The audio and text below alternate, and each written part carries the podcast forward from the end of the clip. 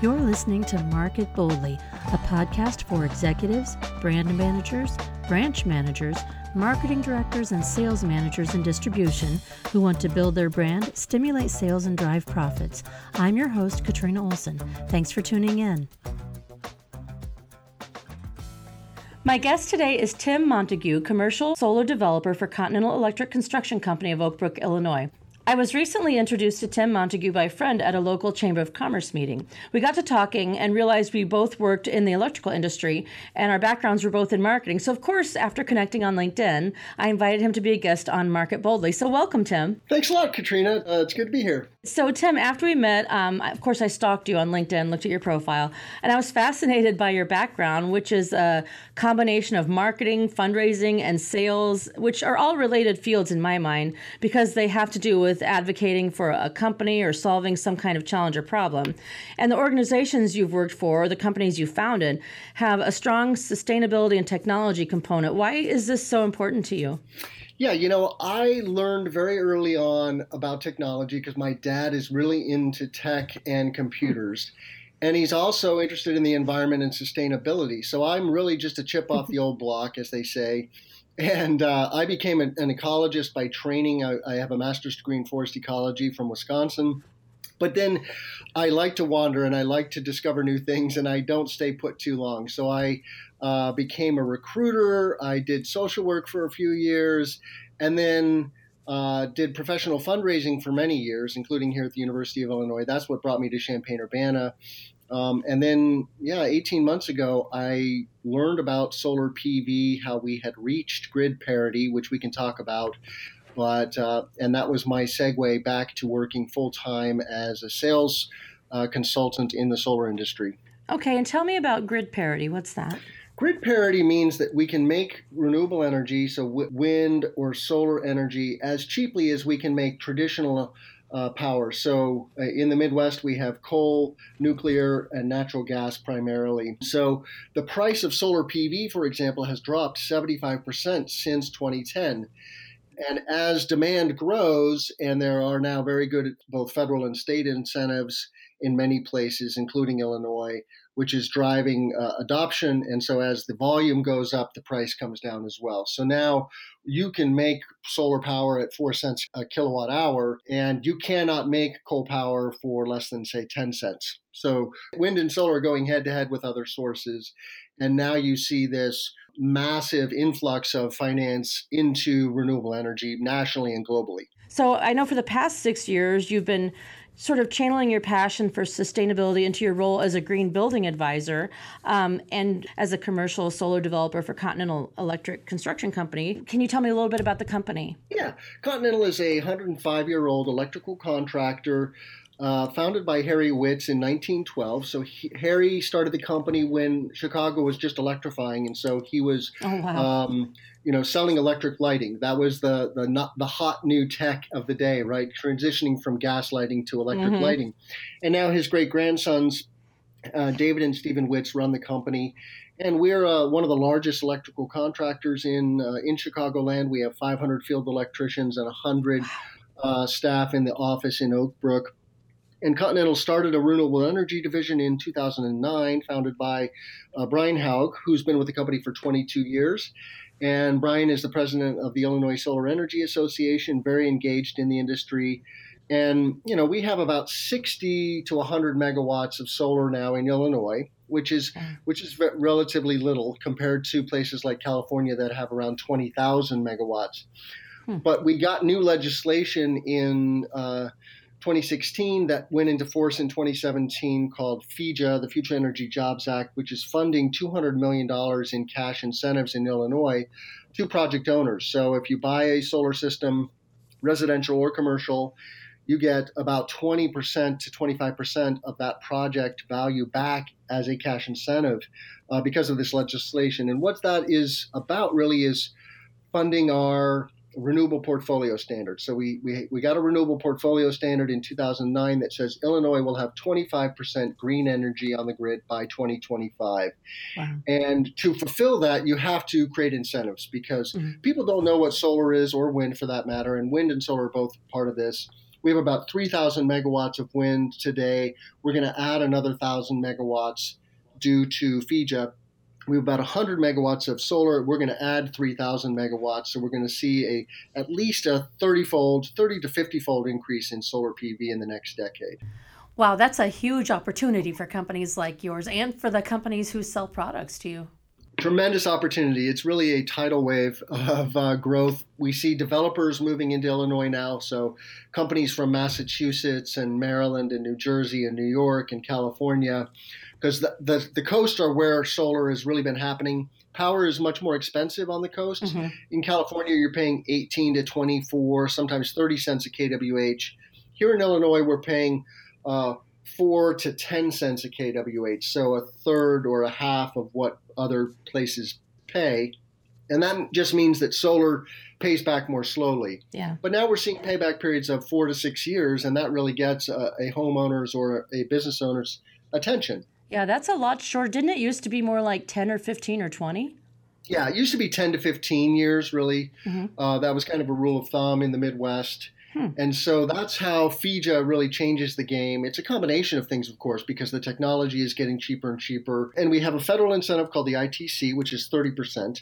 And that's good until 2020, and then it starts to phase out. Yeah. And then we have this 20%, 20 to 25% cash incentive uh, in Illinois. So you're getting half off. And there's other incentives. Uh, there's a smart inverter incentive, which is about 5 to 10% of the project mm-hmm. here in Illinois. And then you have accelerated depreciation, which is another incentive for business owners primarily, uh, called MACRS depreciation. So, really, for a company, you can get into a solar uh, array for 15, sometimes 10 cents on the dollar. And then the free power that it produces, you know, solar PV is technology that produces electricity from sunlight. So you're getting a free fuel, that sunlight, mm-hmm. and converting that to a, a resource that is generally, you know, you have to pay for that. And so it just reduces your power bill by 50 to 75%. And that's how it pays for itself. And then, you know, once it's paid off, you have uh, free power for the rest of the lifetime of the system, which is 25 years. Oh, that's pretty good. 25 years, you know, that's a pretty good investment. Uh, you said it started um, in California and on the coast and moved in because of the cost of electricity in those areas. Yes. Do other states states have these kinds of incentives? I know the federal incentives, of course, would apply everywhere, but are, are they past that point? Are we a little behind the curve on this? Yeah, so we're, I mean, that's one of the good things about being a, a little bit of a latecomer is we can recreate what other states have done. So our Future Energy Jobs Act, which is fueling what we call SREC, Solar Renewable Energy Credits, mm-hmm. that program is modeled after what's already happened in Massachusetts and New Jersey, especially. Ah. Um, because you don't want to, you know, write your own playbook if somebody else has already created that, because that's a lot of work. Right, if they've already figured that out, yeah. So yes, we absolutely are are copying what other states have done, and there are different incentives. In Indiana, for example, they have what's called a feed-in tariff, although I think that just went away. And a feed-in tariff says, okay, we're going to pay a special rate for the solar power, so maybe two or three times what it costs to buy power off the grid, and that's an incentive to system owners to go, oh, hey, yeah, it's going to help the system pay back faster. Mm-hmm. And do you, as a company, do you go beyond Illinois, or are you just focused on it? I mean, we're pretty close to obviously Indiana and Wisconsin. Is your company looking at other states, or are there are there reasons to keep it in Illinois for you? Yeah, we are starting to work in other states. Um, I mean, we build data centers, for example, and we're building a data center in Iowa. Oh, okay. We've started to do solar projects in neighboring states. We're doing a solar project in Kansas. We're doing one in Michigan yes, we will work regionally in the Midwest. That's probably the extent of where we will work. Mm-hmm. We're part of the Electric Circle, which is a group of electrical contractors around the country that uh, you know don't compete with one another, but we share ideas and resources. And so, sure. um, our compatriots in the Electric Circle will eventually get into the solar game. We're kind of at the forefront. You know, when you look at the solar landscape, it's mostly homegrown mom and pop companies that just got into being solar installers and then have grown up that way. Mm-hmm. Um, and then we're kind of a top down where we're a big, robust company and we've decided we're going to go all in into renewable energy because we care about it. And, you know, we literally, we buy fully in. We have a solar array on our facility in Oak Brook. We have a battery system in our basement. Mm-hmm. Solar plus storage works very well because you can store the electric, uh, the solar power mm-hmm. during the day when the sun is shining and then use that electricity at night, right? Obviously, when the sun mm-hmm. is not shining. Yeah. And batteries also provide grid services that the grid operators mm-hmm. will pay you for. So there are economic benefits to installing batteries as well. Okay, and I don't know if this is a good question or not, but can somebody sell that energy or is it mainly just for your own use? Yeah, so there are definitely rules and regulations around solar, around utility scale solar. Generally speaking, we're looking at smaller scale, you know, two and a half megawatt, either ground mount community solar projects or behind the meter for if you have if you have like a factory that uses a lot of power, you could build a two and a half megawatt ground mount or a rooftop, but they're kind of limited to two and a half megawatts or below for for small, what we call distributed generation. And then there is going to be some larger solar, you know, 100 acre, 200 acre solar farms, but that industry is extremely competitive and we saw in the fall they do a auction for the SRECs in the utility scale side of things and one company won all of the SRECs. Oh. Um, wow. So we'll see. Um, huh. But in any case, it, the FEJA you know, Future Energy Jobs Act, is designed to incentivize solar across the board, from residential to small okay. commercial to large commercial and industrial, and then to community solar, which is really the thing that everybody is so excited about because community solar makes solar energy available to renters or shady rooftop owners or people that just don't want to install equipment on their home. Mm-hmm. You know, you install a central array could be on a piece of ground or a, large roof, like a church roof or a school roof, mm-hmm. and then you can sell that power to up to hundreds of uh, residents. We call them subscribers, uh-huh. and then they're just buying the energy from that via what we call virtual net metering. So it's just done with computers. Mm-hmm. Um, Minnesota has been doing this. They're kind of one of the leaders in the country. So we're following in their footsteps. Colorado, California, many states now have community solar. Now we have it in Illinois. That's very cool. And in terms of those uh, incentives we talked about, I was when I was researching for this um, for this discussion, I found a website called DSIRE that uh, North Carolina State University maintains. Yes. I'm sure there are others. I guess what I'm getting at is where can communities, contractors, distributors, companies go to find out about these incentives in other states and learn more about the federal incentives? Yeah, DSIRE, uh, that site that you just mentioned, is pretty much the watermark. Oh, okay. That's the. It's a well maintained database of national incentives. Um, you can also check out the Solar Energy Industries Association, the SEIA. Okay. And um, that's a national organization for the solar energy industry. Here in Illinois, we have a state organization called ISEA, the Illinois Solar Energy Association. Okay. Yeah, there's a there's a handful of organizations that people can go to. I, I recommend DSIRE and SEIA. If you're not in Illinois, if you're in Illinois, just go to ISEA. And then we also have a Midwest Renewable Energy Association based in Wisconsin. Oh, okay. Uh, the MREA. They're doing a lot of what's called group purchase programs. We have one here in Champaign County for the last two years. We now have a megawatt of mostly residential solar, thanks to MREA and Scott Tess here at the City of Urbana, who spearheaded a group purchase where the community agrees okay, we're going to try to install 500 kW worth of solar. We're going to buy that equipment at a discount. The bigger the buy, the cheaper the price. Mm-hmm. And then we'll offer a discount to residents and small commercial owners. And then they do a marketing campaign where they host local events at various and sundry places around the community, including in people's homes, but also at schools or, you know, landmark institutions, so to speak. Mm-hmm. And they get the word out and they put, you know, yard signs around and, and it works. You sent me a flyer this morning that you're moderating a panel on solar for my hometown, for Champaign Urbana. Yeah, so for, for anybody in the in Central Illinois, we're hosting an event on March 15th that's called Solar is Rising in Champaign County. Uh, that's going to be at the IBEW Local 601. And uh, there's a Facebook event Mm-hmm. The organizer is CCNet, Champaign County Sustainability Network. So this is a panel discussion where we're going to have people from local government, Scott Tess I mentioned. We're going to have Ben Downing from uh, Nexamp, who's a uh, community solar developer out of Massachusetts that is now setting up an operation in Illinois. Uh, we'll have the ELPC, the Environmental Law and Policy Center. They're a regional environmental organization that is very focused on policy in the Midwest for clean air, water, energy, and transportation. Hmm. And they were instrumental in designing and passing FEJA. And then we'll have a, a speaker addressing low income solar because there are some special carve outs in FEJA for low income. So we want solar to be available to everybody sure. in Illinois, not just you know middle and upper income people or business owners. But these events are being organized all over the state right now. I was just at an event yesterday uh, in Aurora, and um, you know there's one coming up in DuPage County, and and so the Sierra Club has been very active, mm-hmm. helping to organize these. Of course, the IBEW, the International Brotherhood of Electrical Workers, has a real stake in the game, right? Because electrical workers are are very involved in the uh, building mm-hmm. of solar arrays. It's, it is electrical equipment. You have to have trained electricians installing the equipment. So yes, this is a local opportunity, but also it's happening all over. And if anybody wants to have an event in their county, if you're listening to this podcast, just contact me. T. Montague at CECCO, C-E-C-C-O.com, and I'm happy to help you organize a local event in your county as well. Very cool.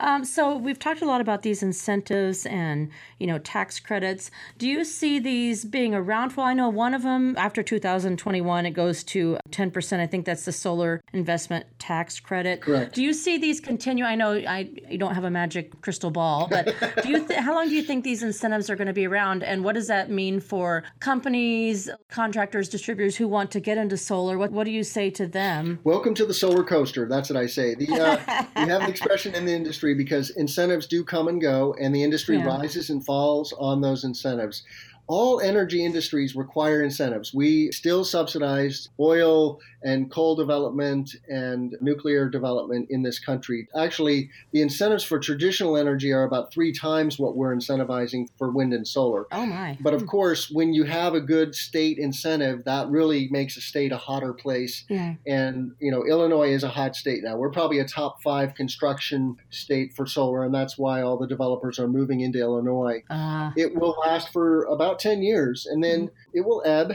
and then we'll get additional incentives and, and it will flow. And California has been through several waves of this. Mm-hmm. Um, so, yes, the incentives come and go. Luckily, the ITC was extended in 2016 and, and now we have it through 2020. It'll then phase out for residential in 2020, I think, and then it phases down for commercial to 10% starting in 2022. And it'll stay at 10% unless the Trump administration changes that. Okay. What are the other hot states? Just out of curiosity, you said Illinois is one of the top five. What are the other states that are really aggressively pursuing solar right now?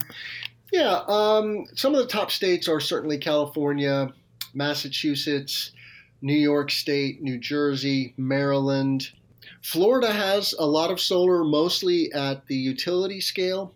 They don't have incentives for residents to install solar on their rooftops, and, and industry mm-hmm. kind of dominates that state. So that's a little bit of a different situation, but they have good solar resources and they are installing solar. You just don't hear about it as much because it's kind of a utility scale thing. Yeah. Um, here in the Midwest, uh, Minnesota has been the leader now Illinois will start nipping at their heels in the coming years as we install these 3,000 megawatts. There's talk that Michigan is going to become a good state, hmm. but it's TBD. Yeah. Really, in the Midwest, the action is here in Illinois. But those are those are some of the top places. And you see solar happening a lot in the Southwest. Again, it's more utility scale.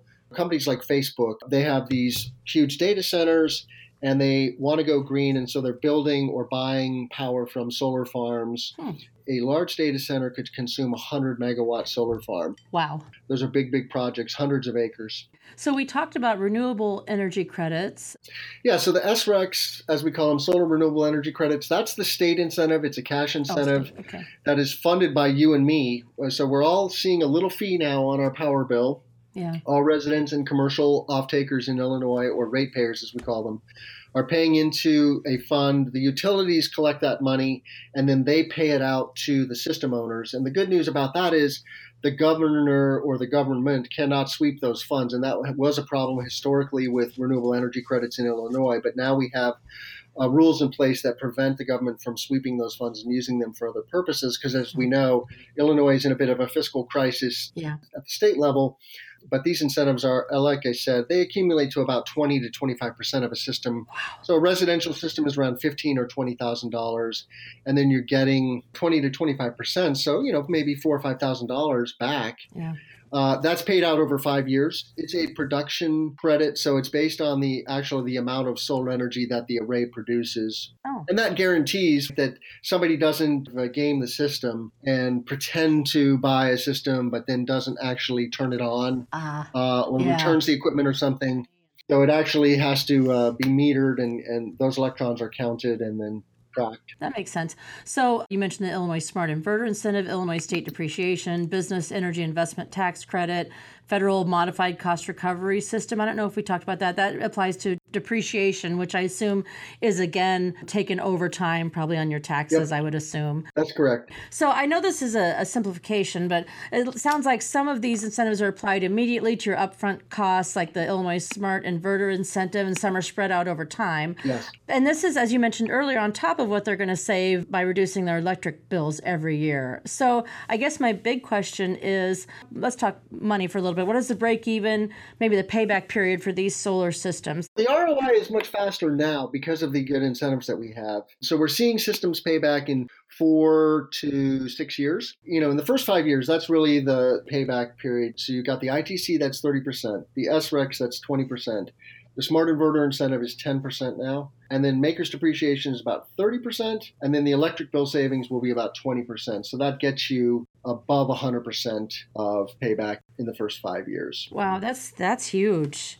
I guess I hadn't really looked at solar in a while, but I remember when we first started hearing about solar in Illinois, it was like, oh, the payback period is so long and it's just not worth the investment. Yes. And now all that's changed. It is. You know, the price of solar was about $100 a watt in 1975. Oh. And now it's less than 60 cents a watt. Wow. So we've seen a huge, huge decline in the cost of the technology. This is American technology. It was invented at Bell Labs in New Jersey in 1954 and uh, we just didn't hear about it so much in the 60s and 70s because it was strictly used on remote applications either you know really uh, remote off-grid or space mm. applications like satellites use them. And that was the main application. And now it's come down to earth. If you go to california it's everywhere. You see huge tracks huge neighborhoods of, of solarized homes and businesses and same in Colorado. It's getting that way in New York and, and Massachusetts. And, mm-hmm. and, you know, in 10 years, it's going to be commonplace. That's exciting. And we'll see that solar plus storage also happening. You see Tesla coming out with the Tesla Powerwall and the Power Pack, which is their commercial mm-hmm. product, mm-hmm. and and electric cars. And that's the other real big tipping point that's coming down the pike here is electrification of transportation. So cars and trains that run on solar, is that what you're saying? Yeah, cars, trucks, trains, somewhere between 2025 and 2030 are what experts are predicting for the tipping point when all new cars are going to be pure electric. Wow. Just because of pure economics. So um, I want to ask you a question that would be on my mind if I were a contractor looking to get into solar. How do you get started? Or if I'm already in the solar business, how do I get a bigger piece of that pie? So, if you're an electrical contractor or want to become an installer, a solar installer, the first thing to do is pursue NABCEP certification. Uh, that's NABCEP. They're a standards body, and they're really the gold standard in solar certification. They uh, so they have a program that certifies solar installers and technical salespeople. You can install solar without NABCEP certification, but it's it's highly frowned upon. You know, most RFPs for commercial projects they require NABCEP certification. Okay. Uh, because it is the gold standard. Of course, all of the IBEWs are installing solar projects on site. And, uh, you know, we have a solar array here at the IBEW 601. There's one at the big training center in Alsip in Chicagoland. Because this technology is very important to the built environment, it's, it's just a way to reduce operating expenses. If you're operating a large facility or a small facility, a home for mm-hmm. that matter, you want to save money on power, and you can do that economically now with rooftop or ground mount solar. Mm-hmm. So, really, any large building, any manufacturing facility, any large warehousing facility can install solar and probably see see a return pretty quickly and save some money on their power as well, right? Exactly. Yep. You'll reduce your power bill by something like 50 to 75 oh percent um, if you can size the equipment to produce 90 to 100% of the facility's power, you know, the bigger the bill, the bigger the benefit. But like I said, even small buildings can benefit. We just installed a, a 22 kW system here in Urbana, and, um, you know, we didn't even have to fill the roof to produce all of their oh, power. Wow. So the array is just 20% of the rooftop. Huh. And then I work with factories that could consume many times the 2.5 megawatt limit. So, you know, then we're just looking at building a, a 2.5 megawatt system um, we recently did this at the Joliet IKEA. IKEA built a regional distribution center in Joliet, so it was ground up construction, and we built a 10 acre solar array on that rooftop. So I know um, your company, Continental, has done a lot of projects recently in Illinois and the Chicago area. Can you tell me about some of the installations you've done? Yeah, we've done a combination of uh, rooftop and ground mount systems, and then some hybrids, right? So Grayslake North High School, for example, in Lake County in northern Illinois, we did a 2.8 uh, megawatt system for two different high schools that they own. We pretty much filled out their rooftop, and then we built a 1.4 megawatt ground mount array on a piece of ground that they owned. And then uh, we've also done quite a few solar plus storage projects at North Central College in Naperville. We installed a 560 kW solar array on the Res Rec Center there. That's a uh, the largest building on campus, and it's a it's a dormitory with a rec center in the middle, so they have hmm. playing fields of you know basketball, volleyball. The solar array is producing about 30% of that facility's power. Wow! And then they also uh, wanted to do battery storage, so there's a 250 kW battery that comes in a conditioned container um, that sits on the roof. And then we've done a lot of retail, uh, especially IKEA's. We've done three IKEA projects in northern Illinois. Oh, wow. IKEA is solarizing all of their stores uh, in the U.S. Those are typically around three acre rooftops. Those are big projects for rooftop solar arrays. You don't see a lot of megawatt plus solar projects in Illinois yet. We're, we're kind of the big dog yeah. in the big roof business. So um, we we touched on this, but you sent me a lot of good information about community solar farm or community solar garden. We talked about how that works. I guess my question is, where what is like the smallest area or situation where it makes sense to do a solar installation? For residential, you know, if you have a good sunny south facing roof, you can do just a few panels. And then the sky's the limit. You know, you can, if you have a big factory, of course, you can do much bigger on a large roof. And then you can also do the same thing on ground, and you can do very small ground arrays or uh, or large. And you call those solar farms when they get larger. So, speaking of solar farms, one thing I'm curious about, of course, I'm in the middle of farm country. Yep. Um, do you foresee a time when farmers may convert to solar farms, or is that not, is the profit not there for them yet? I'm just curious. And has that something you've ever read about or looked at? Yeah, so there is a phenomenon now where developers want to build community solar arrays or utility scale solar arrays on farmland. Farmland is desirable from a developer's perspective because it's flat and um, yeah. and flat is good for for solar. So community is really the the opportunity for the most part, and and what the developers want to do is lease your ground. They don't want to buy it; they want to lease your ground. So if you're a farmer and you're leasing your ground today for cash crop in Central Illinois, you're getting around three hundred dollars an acre per year. Mm-hmm. That's prime farm ground, and then for a solar farm, a developer will pay five hundred to thousand dollars an acre. So there is a financial incentive. Oh, wow. For a farmer to lease their ground there has to be good access to three phase power. So you have to be uh, adjacent to those power lines that have three wires running across the top. Okay. Or a substation or both. Um, those are good things to have. So we need infrastructure. We need access to infrastructure. Generally, a half mile or less is desirable. Mm-hmm. And then, um, you know, every county has different rules. So not all counties are solar friendly, but the developers are definitely scouring the landscape, and I can help farmers and landowners connect with developers. We hmm. partner with developers. We're a contractor to those developers, right? We just want the construction to work, mm-hmm. but we are kind of getting a taste for different developers personalities and they all have slightly different personalities. So mm-hmm. reach out to me if you're interested in leasing your land. I can help you uh, get connected to credible developers that are you know doing these projects. And yes, that's going to happen here starting in Q3 of 2018. We'll see construction kick off on these projects. They do take about a year to move through the permitting process you know, you're just driving metal pylons into the ground and then you're attaching the array to those. You've got a few small concrete pads where you're putting inverters and, and transformers, but there's very little permanent structure to a solar farm. Hmm. And then at the end of the lifetime or the end of the lease, if you want to convert it back to farmland, that's no problem. You just pull that stuff out and away you go. Is that a hard sell, do you think, for farmers who have grown up with that way of life and now you're saying, yeah, don't plant anything. We're just going to, you know, set up some panels and run some wires? It's not an easy sell. I don't, you know, it just depends on the personality and the si- situation, right? Yeah. Um, because it is a change. If you've been growing crops on a piece of land, mm-hmm. you're not in a hurry to do something else with that land typically. But also, you may have hundreds and hundreds or thousands of acres. And so, what's, you know, a solar farm developer only wants uh, 10 to 20 acres. Oh, okay. So not not all your farmland. We just want a piece of Yeah, it. Yeah. But it's a small piece, and you know, you- when you look at the big picture, Katrina, in the U.S., we could produce all of our power by putting solar farms on just 10,000 square miles, so an area that's 100, 100 miles on a side, hmm and that's you know a fraction. It's less than one percent of the landscape. Yeah, that's not much, obviously. A- And so, literally, we could produce 100% of our power with that area. It's a corner, a tiny corner of Illinois. Yeah. So people don't have to worry about, you know, us paving over the planet with PV. That's not going to happen. Yeah. We've already built roads and buildings on about 6% of the landscape in the US Yeah.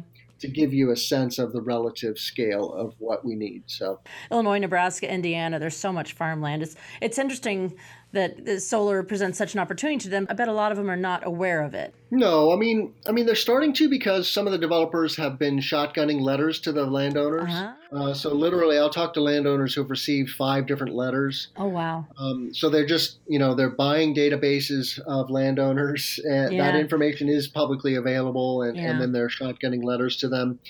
Um, and then there's more targeted approaches, you know, organizing community meetings like the one I'm organizing here in Champaign. I hope to attract some landowners uh, who want to learn about solar and community solar. Our enemy is just lack of awareness. People don't Yeah. know what solar is. It takes a lot of education. I'm committed to that and being part of that part of that movement, so to speak. I'm happy to come talk to any group uh, or individual. Yeah, and that's one of the things that fascinated me as I looked and learned more about your background is so much of promoting solar is education. It's just unfamiliar. It's still for us in the Midwest kind of a new thing. You know, we've seen it in California and out west. Well, so much opportunity. I guess one other question I have because a lot of the people I work with and a lot of people I talk to um, day in and day out are distributors and manufacturers of electrical products. If I were a distributor, Yes. um, how can I? What can I do to promote solar with maybe my um, Yeah. contractors who aren't into solar yet? What can I do as a distributor to get them interested in solar? Of course, there's lots of electrical gear involved in a solar project. There's pipe and wire, there's switch gear, there's combiner boxes, there's uh, panel boards, uh, there's inverters, and of course the solar panels themselves, or solar modules is a more technical expression for them. So both the distributors and the installers or the contractors, uh, you know, have a potential benefit by getting into the industry. If you don't know anything about it and you want to learn more, just reach out to Continental. We have a group of project managers and people like myself that are doing project origination who can lead you in a certain direction. And then reach out to the IBEW. The IBEW is, is probably a, a great local resource, and they're becoming more and more aware of solar and the opportunity for all of the contractors and distributors. I know distributors are aware of solar, and obviously the contractors are aware of solar. Um, but as you said earlier, I think a lot of it's just education and learning about it. Maybe contacting, like you said, the IBEW, maybe some of these associations. Yeah, the Illinois Solar Energy Association, illinoissolar.org is the URL. And do most states have an organization like that? Yeah, many states have uh, statewide organizations. I would say upwards of uh, 40 states now. And then there's regionals like the Midwest Renewable Energy Association. Okay. There's also an organization called Wind on the Wire, which used to be a wind organization but has segued into wind and solar, Okay. based in uh, Minneapolis, I think Twin Cities. Well, Tim, thank you so much. Tim Montague from Continental Electrical Construction Company. And your home base is in. I'm in Urbana. I'm the Central Illinois office for for Continental, but our headquarters is in Oak Brook in the uh, near west suburbs of Chicago. And you're willing to travel a little bit, it sounds like, to talk to people about solar. Is that correct? Oh, a lot of it. I'm happy to travel anywhere in the Midwest, really, for a, for a good opportunity. But I travel all across Illinois, Okay. uh, top to bottom. So, thank you so much for taking time out of your busy schedule today to talk to me about solar. I think there are a lot of incredible opportunities, so I really appreciate you taking the time to talk about it. Yeah, thank you, Katrina. My pleasure. My guest today was my uh, new friend, Tim Montague, commercial solar developer for Continental Electric Construction Company based in Oak Brook, Illinois. Of course, Tim works out of uh, the Champaign Urbana area here in East Central Illinois. Along with this podcast, I'll list some of the resources and organizations we've discussed today so you can learn more about the state and federal incentives available in solar. You've been listening to Market Boldly, a podcast for members of the distribution channel who want to build their brand, stimulate sales, and drive profits. I'm your host, Katrina Olson. Thank you for listening, and I hope you'll join us again. Find this and future episodes of Market Boldly on my website at katrinaolson.com or on iTunes or Google Play. Until next time, I encourage you to market boldly.